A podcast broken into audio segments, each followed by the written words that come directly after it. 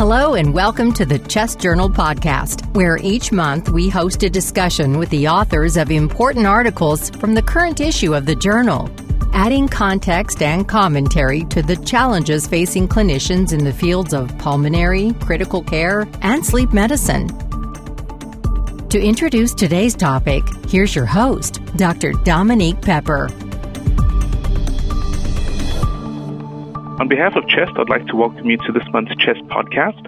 My name is Dominique Pepper, and I'm the moderator of the CHEST podcast section. Thank you all for joining us today for what will be a really interesting conversation on venous thromboembolism and bleeding among hospitalized patients with COVID-19. Today we are very fortunate to have Drs. Jimenez and Dr. Moores as our guests.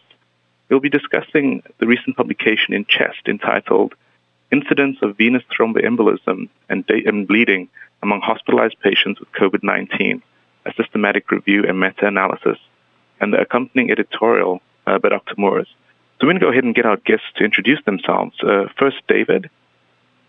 Uh, thank you very much. My name is David Jimenez. I'm a respiratory physician at Ramon y Cajal Hospital, Madrid, Spain. Great. Thanks for joining us. And Lisa? Good morning. Thank you for having me. My name is Lisa Moores. I am currently the Associate Dean for Assessment at the Military Medical School in Washington, D.C. Uh, I am also a pulmonary and critical care physician by training. Great. Um, it's a pleasure to have both of you on this really important topic that has gripped uh, the world's attention. So, uh, Lisa, maybe you could kick us off. Why is venous thromboembolism and bleeding um, among hospitalized patients with COVID-19 so important? Well, thank you for the question, and I um, it certainly is quite a controversial area that has popped up uh, since the pandemic began. And I think if you look back, we certainly we have known for many many years that hospitalized patients, particularly with uh, acute inflammatory or infectious disorders, particularly those that are more severely ill and in the ICU for their care, are at an increased risk of hospital associated venous thromboembolism. But early in the pandemic, the initial reports, although they were uh, varied in their quality, all retrospective, varying amounts of uh, the number of patients and their care settings, the incidence of venous thromboembolism in those patients appeared to be much higher than what we were used to seeing in typical hospitalized uh, medically ill also some very early reports that patients who were uh, who were receiving anticoagulation uh, had a lower mortality. And as we started to learn more and more about the pathophysiology of COVID-19, it was very uh, obvious that although we don't understand every piece of it yet, and uh, uh, certainly don't understand all the nuances between from patient to patient, it really is sort of the, the optimal environment. Uh, these patients are have exhibit all three prongs, if you if you will, excuse me, of Virchow's triad. Um, and we know that the virus itself causes significant uh, endothelial injury and inflammation, and that that then initiates a a procoagulant state, a hypofibrinolytic uh, state, we know these patients are uh, significantly sedentary, oftentimes for prolonged periods even before they come into the hospital, but then uh, while they're hospitalized, we, we limit their movement more, and if they're in the ICU, they're they're often uh, immobilized, may even be in a prone position for prolonged periods of time, uh, and we also know that they, um, you know, have a lot of other comorbid uh, issues going on, a lot of other organ damage. So there is just the environment is set up for them to be at risk for thrombosis. And then the relevance of the bleeding amongst those with uh, COVID-19, how does that play into uh, the concerns amongst the pandemic? Well, I think you know there's there's a similar concern that there's a, a an alteration in uh, platelet uh, both production, consumption, in uh, the balance between clotting and bleeding. I think interestingly, at least to me, and I would love uh, you know, David's opinion on this, but early on there really were no reports that mentioned the bleeding. In fact, when we did our initial version of the uh, COVID-19 guidelines for uh, prevention and diagnosis of VTE, and we looked at all of the studies that were uh, had been shared at that point. There was only one study that even made a small comment about the rate of bleeding in these patients. They were all focused on on the on the clotting. Um, and so I think, you know, our group in particular had some concern that, that yes, they may be at increased risk for, for thrombosis, but they were likely at increased risk of bleeding, and we didn't know much about that. Um, and so had some concerns about the sort of what seemed to be the automatic jump to higher intensity dosing uh, for thromboprophylaxis. Um, and since that time, we are now seeing more reports that have indeed suggested that these patients are at an increased risk of bleeding. So understanding the risk benefit, if you will, or the balance between preventing thrombosis and causing harm is a little bit more clear, although um, I would say even the, the newer randomized trials that we are starting to see um, have some inconsistencies in that too. I think we need to try to understand which group of patients is going to benefit most from increased intensity prophylaxis and which of them uh, we may need to may cause uh, significant bleeding. David, let me pull you in now. Um, so, with, with that in mind, why did you go ahead and study uh, the incidence of venous thromboembolism and bleeding in COVID 19 patients? Well, I, I absolutely agree with, with Lisa's comments, uh, and there were two additional reasons why we decided to, to perform this systematic review and meta-analysis. Uh, in the in the thrombotic uh, arena, uh, it was very interesting that uh, we we learned from the very beginning that the, the risk of venous thromboembolism was increased among patients with COVID-19, but reports in the literature were very heterogeneous uh, regarding the the estimates of uh, incidence of VTE, ranging from uh, five percent to as high as eighty five percent. Uh, so uh, this is one of the reasons why we decided to to perform this this study. And and uh, regarding the the bleeding uh, problem, uh, we thought that it was very important to to assess the the estimate of major bleeding among these patients particularly because some experts and some local protocols advocated from the very beginning the use of intermediate or even full dose anticoagulation. So before implementing these these recommendations, it was very important to have an accurate estimate of the incidence of bleeding among patients with uh, coronavirus pneumonia. Yeah, the early part of the pandemic, we definitely see saw a lot of uh, publications that um, caused concern amongst of clinicians, and at times it felt like it was the wild, wild west where people were uh, initiating therapies with very little evidence. so let's dive into that, David. So let's discuss your study methods and how they address the limitations that you saw in the available literature, and then we'll go through your findings. David? Uh, well, we, we, try to follow all the, all the scientific recommendations uh, for performing a systematic review and meta-analysis. Thus, we first prepared the, the systematic review protocol and submitted for registration on Prospero. Uh, number two, we, we follow the reporting checklist for meta-analysis of observational studies. Number three, uh, we perform a, a very exhaustive uh, search in the literature uh, and using as many plat- platforms as possible, Medline, PubMed, Embase, CINAHL, uh, Cochrane Library, COVID-19 Open Research Dataset Challenge, COVID-19 Research Database, Epistemonikos, uh, EPPI, Central Living Systematic Map of the Evidence. Uh, we searched uh, preprint servers and coronavirus resource centers uh, of New England Journal of Medicine, Lancet, and, and JAMA. Fourth, we use a very sensitive strategy uh, for our search, not to miss any any of, of the published studies. Uh, number five, uh, two independent researchers performed screening and data extraction, and disagreements were resolved by discussion uh, within the team. Number six, uh, we clearly define, we have priority define outcomes for, for this particular study. And uh, number seven, we pre-specify different subgroup analysis. Uh, according to the VT type, uh, incidence according to the setting, uh, meaning ward versus ICU, type of assessment for VT, screening versus clinical diagnosis, intensity of pharmacological thromboprophylaxis, and geographical area. Uh, of course, we were very interested in uh, analyzing the incidence of uh, macrothrombosis, I mean pulmonary embolism, deep vein thrombosis, and for this reason, we excluded uh, those patients with isolated segmental pulmonary embolism and catheter-associated thrombosis. And in addition, we finally uh, performed uh, different pre-specified sensitive analysis. So this was a well-planned systematic review and meta-analysis. So let's jump into your findings. Um, so I'll get David to give us your primary findings and uh, what your interpretation of them were.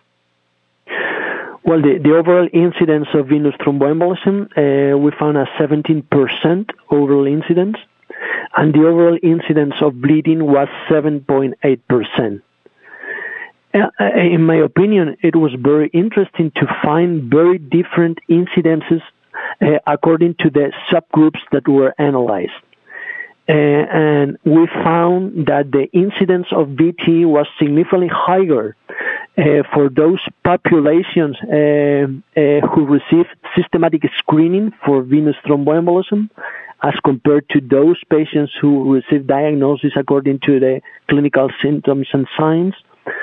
It was significantly higher uh, among critically ill patients compared to ward patients. We found a higher incidence of venous thromboembolism in prospective studies as compared to retrospective studies. And the incidence of VTE significantly decreased when we excluded microthrombosis and we only assessed deep vein thrombosis and pulmonary embolism. And uh, for bleeding, uh, I think that uh, it is very important to highlight that we found a significantly increased risk of bleeding and major bleeding for those patients who receive intermediate or full dose anticoagulation as compared to those patients hospitalized with COVID-19 who receive standard dose thromboprophylaxis. And how did you interpret those findings, David? Well, uh, I, I, I have to say that uh, so far this this uh, hypothesis generated study, uh, uh, and according to these results, uh, I think that they are important in order to inform the design of randomized control trials and to inform calculation of sample sizes of randomized control trials. overall my opinion is that uh, patients with COVID-19 who are hospitalized uh, have an increased risk of venous thromboembolism and might have an increased risk for bleeding. Uh, but uh, we can only uh, take decisions or change the usual recommendations of clinical practice guidelines for non-COVID-19 patients after the design uh, and publication of randomized controlled trials. Lisa, I want to pull you in because these are very interesting findings. Uh, how did you interpret them, and which uh, findings uh, were you struck by? Well, I, I have to um, really compliment first David on uh, and his co-authors. I agree with uh, you that this is a very well done, well designed uh, systematic review, and it and has a you know a robust statistical approach. Um, so it was really it was really a, pl- a pleasure to read through. Um, I was really struck by the findings, and, and David is being his usual and I think appropriate um, caution, uh, cautionary self, uh, humble self. Uh, he will not overstate findings of any of his studies, and I would want to be careful with that too. But I really was struck by this emerging theme that I have seen trying to stay up with this literature. I will admit that I'm not sure I'm being successful, but really starting to notice that, um, as David said, when you exclude isolated DVT, catheter associated DVT, isolated subsegmental PE, um, you know, the rate of macrothrombosis, if you will, um, is maybe higher, but not as much higher as we thought, and maybe not all that different um, than than what we see in non-COVID hospitalized patients. But when you obviously you add in the immunothrombosis, which we can't ignore, then the rates are significantly higher. Um, but I have, you know, when I look at that, I sort of question, well, what's the right approach to that? When we look at other disease states that have significant uh, rates of immunothrombosis, we really don't have any literature to date to say that using heparins or uh, other anticoagulants is effective and, and, may actually even be harmful. And so the, the question is, how much of this should we focus on trying to deal with the uh, coagulation with chemical thromboprophylaxis versus what can we learn and do I like to say more upstream about uh, stopping that inflammatory cascade before it leads to this high level of immunothrombosis. So, you know, better antivirals, which I think we haven't really focused enough on. Um, are there other immunomodulating agents that might help us in this fight that wouldn't necessarily carry the higher risk of bleeding? Because, as David noted, another really important message that I saw from their study was that the rate of VTE appeared to be fairly consistent across cohorts, re- regardless of the dose of anticoagulation that they received. And yet, as he noted, the rate of bleeding significantly increases with intermediate or full dose anticoagulation. Um, so I don't, I don't know the right approach yet. I agree with David that uh, we need to have very well designed randomized controlled trials looking at either intermediate and full dose, looking at the effectiveness and uh, the, the safety. I'm curious because many of these patients with our newer guidelines will be receiving uh, remdesivir, will be receiving dexamethasone, uh, and and how that might affect the rates um, and how we control for that because um, uh, I think it's an important part of the puzzle that we're trying trying to solve. The other interesting finding to me was uh, David's group, as he mentioned, um, also pre-planned uh, an additional statistical approach using an inverse variance fixed effects model. And when they did that, uh, again, just hypothesis generating, but the rate of VTE was lower. It was only 4.8%, but the rate of bleeding was almost 10%. Uh, so again, bringing into question this practice of automatically increasing the intensity of thromboprophylaxis in these patients. David, what's your response to Lisa's comments? Uh, I, I, completely agree with her. Uh, uh, it is not only uh, those randomized clinical trials that are assessing the efficacy and safety of intermediate or full dose anticoagulation regimens, but there are some uh, randomized control trials that are also uh, testing anti-inflammatory drugs uh, in, in, order to assess if these drugs are associated with a significant re- reduction of these microthrombosis or immunothrombosis without increasing the risk of, of bleeding. I want to uh, come back to this comment about um, that you made that uh, the the rate of VTE was higher in prospective studies, more in ICU patients. Um, is it possible that we just haven't been looking enough for uh, venous thromboembolism in ICU patients? Because COVID-19 seems to have a sepsis picture. It also has an ARDS picture. Maybe this is the typical inflammatory response causing pro- uh, procoagulant state in sepsis and ARDS. Um, uh, Lisa, what do you think about that? That's a that's a great question, and I haven't, you know, spent as much time going back through some of the original um, ARDS and other sepsis studies. I'm, I I am absolutely certain that David has those numbers in his head because he's so good at that. But I, I don't think that's the only issue. Um, I just I don't want to overspeak without knowing those exact numbers. I do recall early on asking that question of myself uh, and and trying to look at those numbers, but I think that what we're seeing is part of the true nature of COVID-19 in that it's attacking the endothelium and, and seeing that diffuse endothelial injury even outside of the pulmonary vasculature, um, which is, is somewhat different than what you see in, in certainly other forms of sepsis and, and ARDS. And knowing that you're seeing similar pathology if you are to look at some of the other organ systems. And I think the original trial may have come out of NYU looking at those autopsy studies, but this is not isolated to the lungs. Uh, and it just appears, if I were to guess, it's just my opinion, I, I think there's something more here than just us looking more. Uh, but I would love David's thought on that because I think he's got the numbers in his head a little better than I do. Great, David.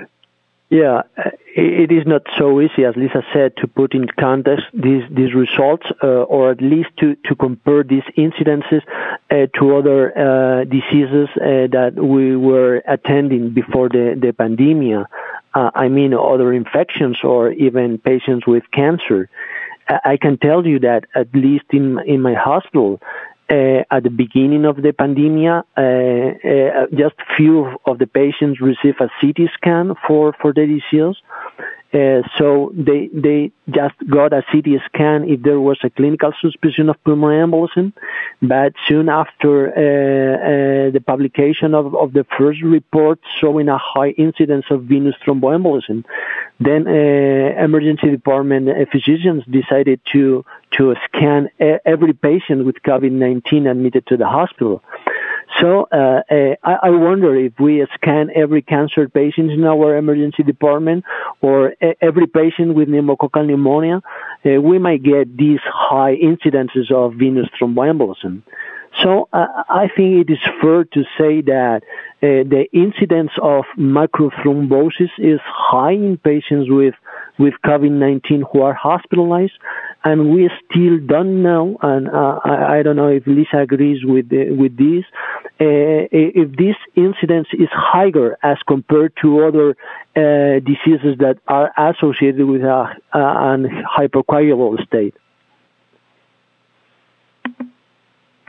No, I, I do agree with you, David. I, I, I don't know. It's um, it's fascinating to me to as we learn more and more about uh, this virus, um, and uh, you know, I think you could liken it to if if you were if you were say many hospitals like yours decided to start doing CT scans on every hospitalized patient with COVID nineteen pneumonia then uh, you know I certainly would just liken that to screening. And as your study showed, the rates were much higher if uh, you included a screening population.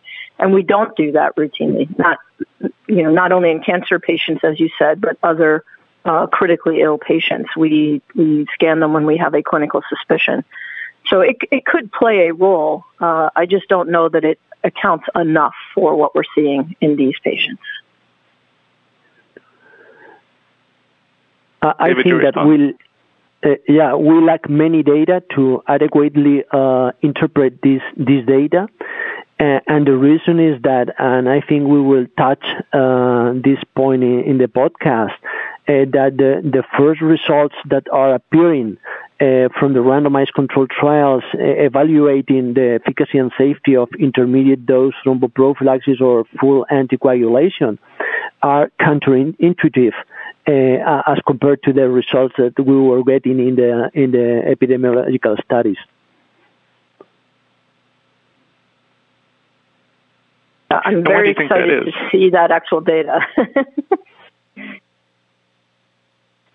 I want to turn our attention to something a little bit different about this bleeding because, uh, Lisa, from you, uh, your comments and, and David as well, it sounds like uh, there seems to be more thrombosis occurring in these COVID-19 patients uh, due to endothelial dysfunction.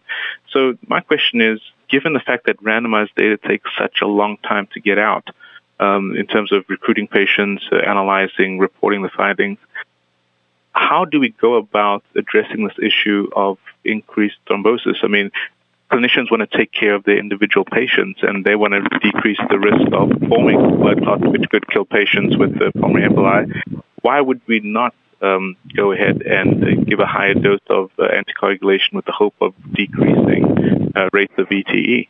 Lisa? Well, perhaps I'm taking a very conservative approach. That that is generally um, my, if you want to call it that. But when I first started looking at all of these reports, and we as a group started to talk about how we might respond to this, I, I certainly understand the, the not not not the need, but the desire to do something to help our patients. That's that's why we're here. Uh, but I am a real uh, believer in evidence-based medicine, and we have established evidence-based guidelines regarding thromboprophylaxis in hospitalized patients and in patients who are uh, in the ICU. And I really felt very strongly that in order to change our practice from a well, you know, well done evidence based uh, recommendation with a fairly high uh, certainty level of evidence, I would need to see enough information to say that these patients truly are different enough. So I would want to know that it is going to be more efficacious, um, and also, of course, that it is safe. And at least in our guideline, and as David mentioned, there are many hospitals that develop protocols that do use either intermediate or full dose anticoagulation. There are not any guidelines that recommend that. And I find that fascinating. No matter which society you went to early on, we were all consistent in saying that you should all patients with COVID-19 who are hospitalized should receive thromboprophylaxis. But there were only one or two that said, well, you could consider higher dose. None of them recommended that. Certainly no one recommended full dose anticoagulation. And, and yet it's being done. Um, by some of the authors of some of these guidelines. Um, so I do think you know you're you're correct, Dr. Pepper, that they are they are feeling this, um, you know, I guess this kind of helplessness of not having anything to offer and wanting to offer something. But sometimes best thing we can do for our patients is to do no harm. Uh, and and to continue with the high quality of care that we already give them. Uh, and I think if you look from the beginning of the pandemic until now, certainly outcomes are improving. We're learning a lot about the, the virus. Is that because we're increasing the intensity of anticoagulation? I, I don't think so. Uh, but I want higher level evidence before I stray from published guidelines. I definitely agree with that. Um, and uh, David, you mentioned the importance of identifying subgroups of benefit. Um, in the work that you did with the systematic review and meta-analysis, or even in uh, other literature that you've uh, studied, um, are there any subgroups emerging um, in the COVID-19 uh, patients where we could target um, uh, uh some sort of uh, um, anticoagulation strategy or uh, monitor for venous thromboembolism a whole lot better? Well, I, I think that uh, we were pretty confident on our systematic review and meta-analysis tended to confirm that that critically ill patients with COVID-19 were a special subgroup of patients who might receive dif- a different uh, uh, treatment approach uh, as compared to, to patients hospitalized in the in the ward. Um, however, the results are, that were released from from mm, big clinical trials uh, do not confirm uh, these these common findings uh, from the beginning of, of the of the pandemic. Uh, and uh, there are some some some groups uh, that advocated the, the the use of different regimens of thromboprophylaxis or even full dose anticoagulation according to uh, certain specific biomarkers such as D-dimer or um, inflammatory parameters. Uh, but so far, uh, I'm not aware of any study that uh, have confirmed uh, in a prospective manner this uh, this suggestion. So I want to go into that a bit deeper because it seems as though during the initial parts of the pandemic, um, those who had the loudest voices and sometimes those who came up with so-called novel solutions got a lot of airtime, whether it was in social media or uh, in the literature. Um, and from what you're telling me, it seems as though a year on, uh, whether it's regarding anticoagulation or uh, in terms of ARDS, um, the take-home message seems to be consistently that we should just have kept on doing what we were doing previously. Um, Lisa, how would you respond to that, and how would you caution people in the future um, if this were to happen again? Great question, because it's. I think we're seeing it certainly in in all walks of life outside of the medical profession, um, the power of uh, social media and the media.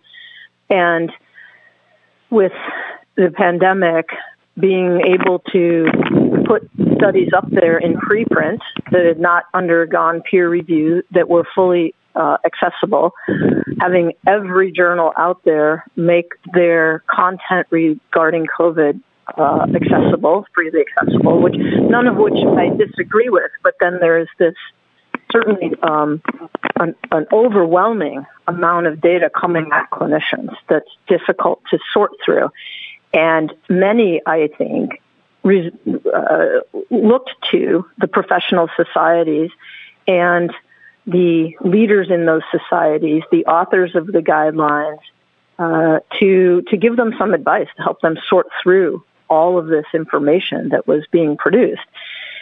And the phenomena that I just don't quite understand, and maybe it's just for the sake of being provocative, maybe it's uh, to to promote those studies, to ask those questions, to challenge the status quo. I always assume good intent in people, uh, particularly physicians. So, uh, you know, I don't think there was any agenda here uh, for personal notoriety.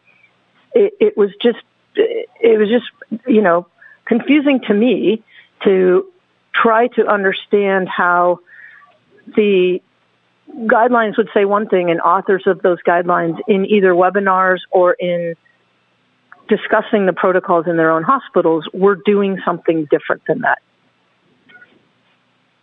So I, that's a very interesting I, I think phenomenon. yeah, it, it is, and I, I, like I said, I assume good intent. So perhaps it is just that, like David and I have some some theories that those are theories they felt strongly about, and by discussing them in open forum, we can um, have a debate. We can design the studies. We can try to answer the question. I, I, that's the only thing I can come up with.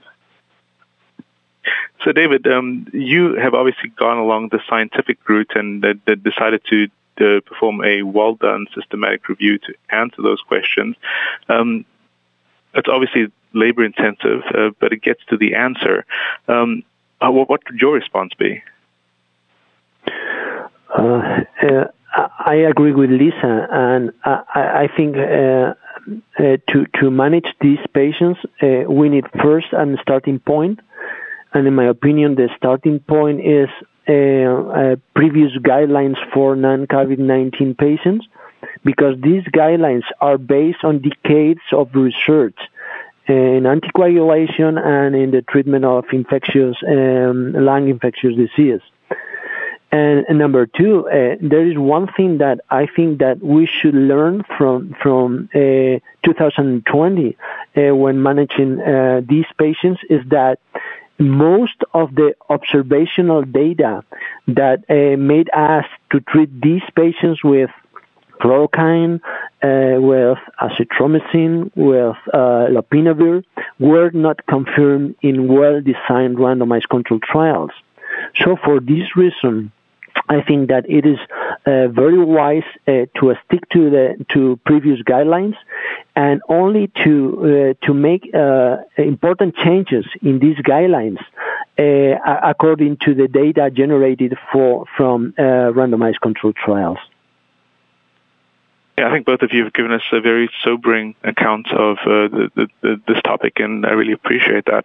Um, David, I want to jump into the limitations of your study. If you could just, um, there is no perfect study, um, and what were the limitations in the study that you performed, and what should our audience be aware of? Well, uh, the study had uh, many limitations. Uh, first one, this was uh, a pool meta-analysis, not an individual patient data meta-analysis. So uh, we could not adjust for confounders, number one. And uh, we, we couldn't decrease heterogeneity among the studies that were identified in the systematic review of course, that one of the limitations of, of this meta-analysis uh, is driven by limitations of original studies uh, with missing data, with lack of independent adjudication, so on.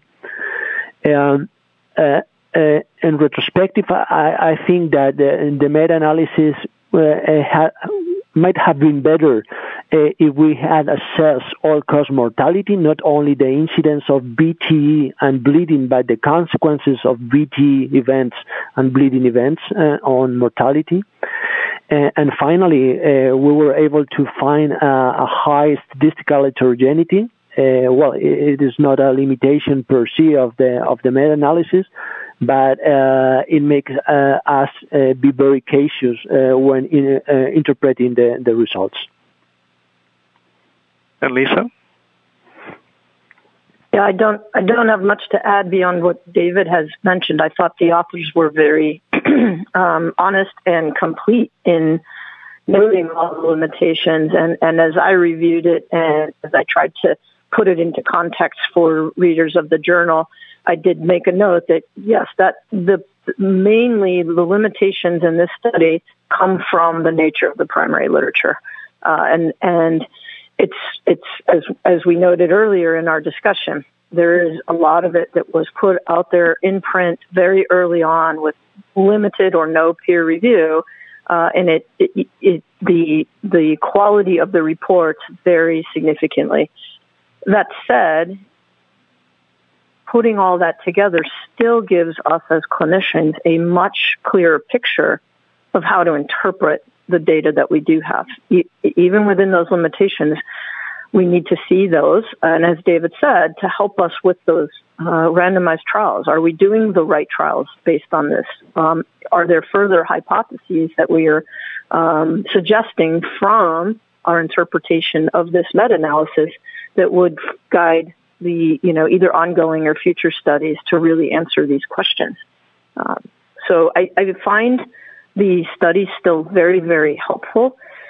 I suppose maybe in a, you know, what's what's the word I want? Uh, I may be showing my own bias, but I think it's nice to look at this data and say at least so far, there's not. This is me that what we're proposing, at least from the CHEST guidelines, um, is not correct at this point. Um, it feels like what we put out there even early on to this point is still appropriate. As we start to see the actual data from these prospective trials, we plan to relook at that and, and certainly would be more than happy to change the recommendations if the data suggests we should do so. I definitely agree. that It is very well designed, well executed, and an honest uh, systematic review um, that gives us a great platform for guidelines and future RCTs. Um, Lisa and David, I want to be mindful of your time, um, so I'm going to uh, draw this uh, podcast to a close. I do want to give each of you the opportunity to share any uh, last thoughts with our audience or anything that you prepared for the podcast that you haven't had the opportunity to share. Um, Lisa, I'll start with you, and then I'll give David the final word. Lisa? No, nothing that we didn't discuss other than um, we, we touched on. I want to make sure that the, the listeners um, don't think I'm um, ignoring or underestimating the degree of uncertainty that we're all facing.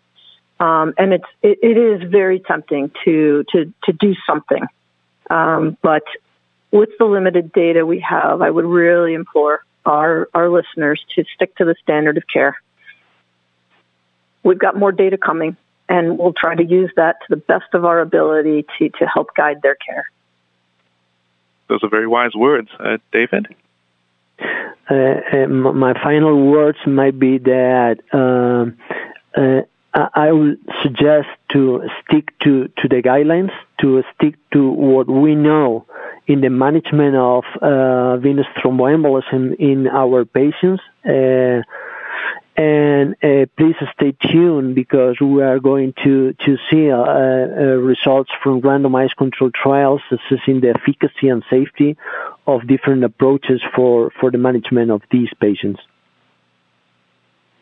Great. I think that's a great way to end the podcast. I appreciate you both for bringing a very calm and steady approach uh, to a very uncertain uh, time um, and a topic that's so very important to our audience. A very big thank you uh, to Dr. Jimenez and Dr. Moores for a great conversation, and a big thank you to our CHEST community for joining us. I'm Dominic Pepper, and this is a CHEST podcast.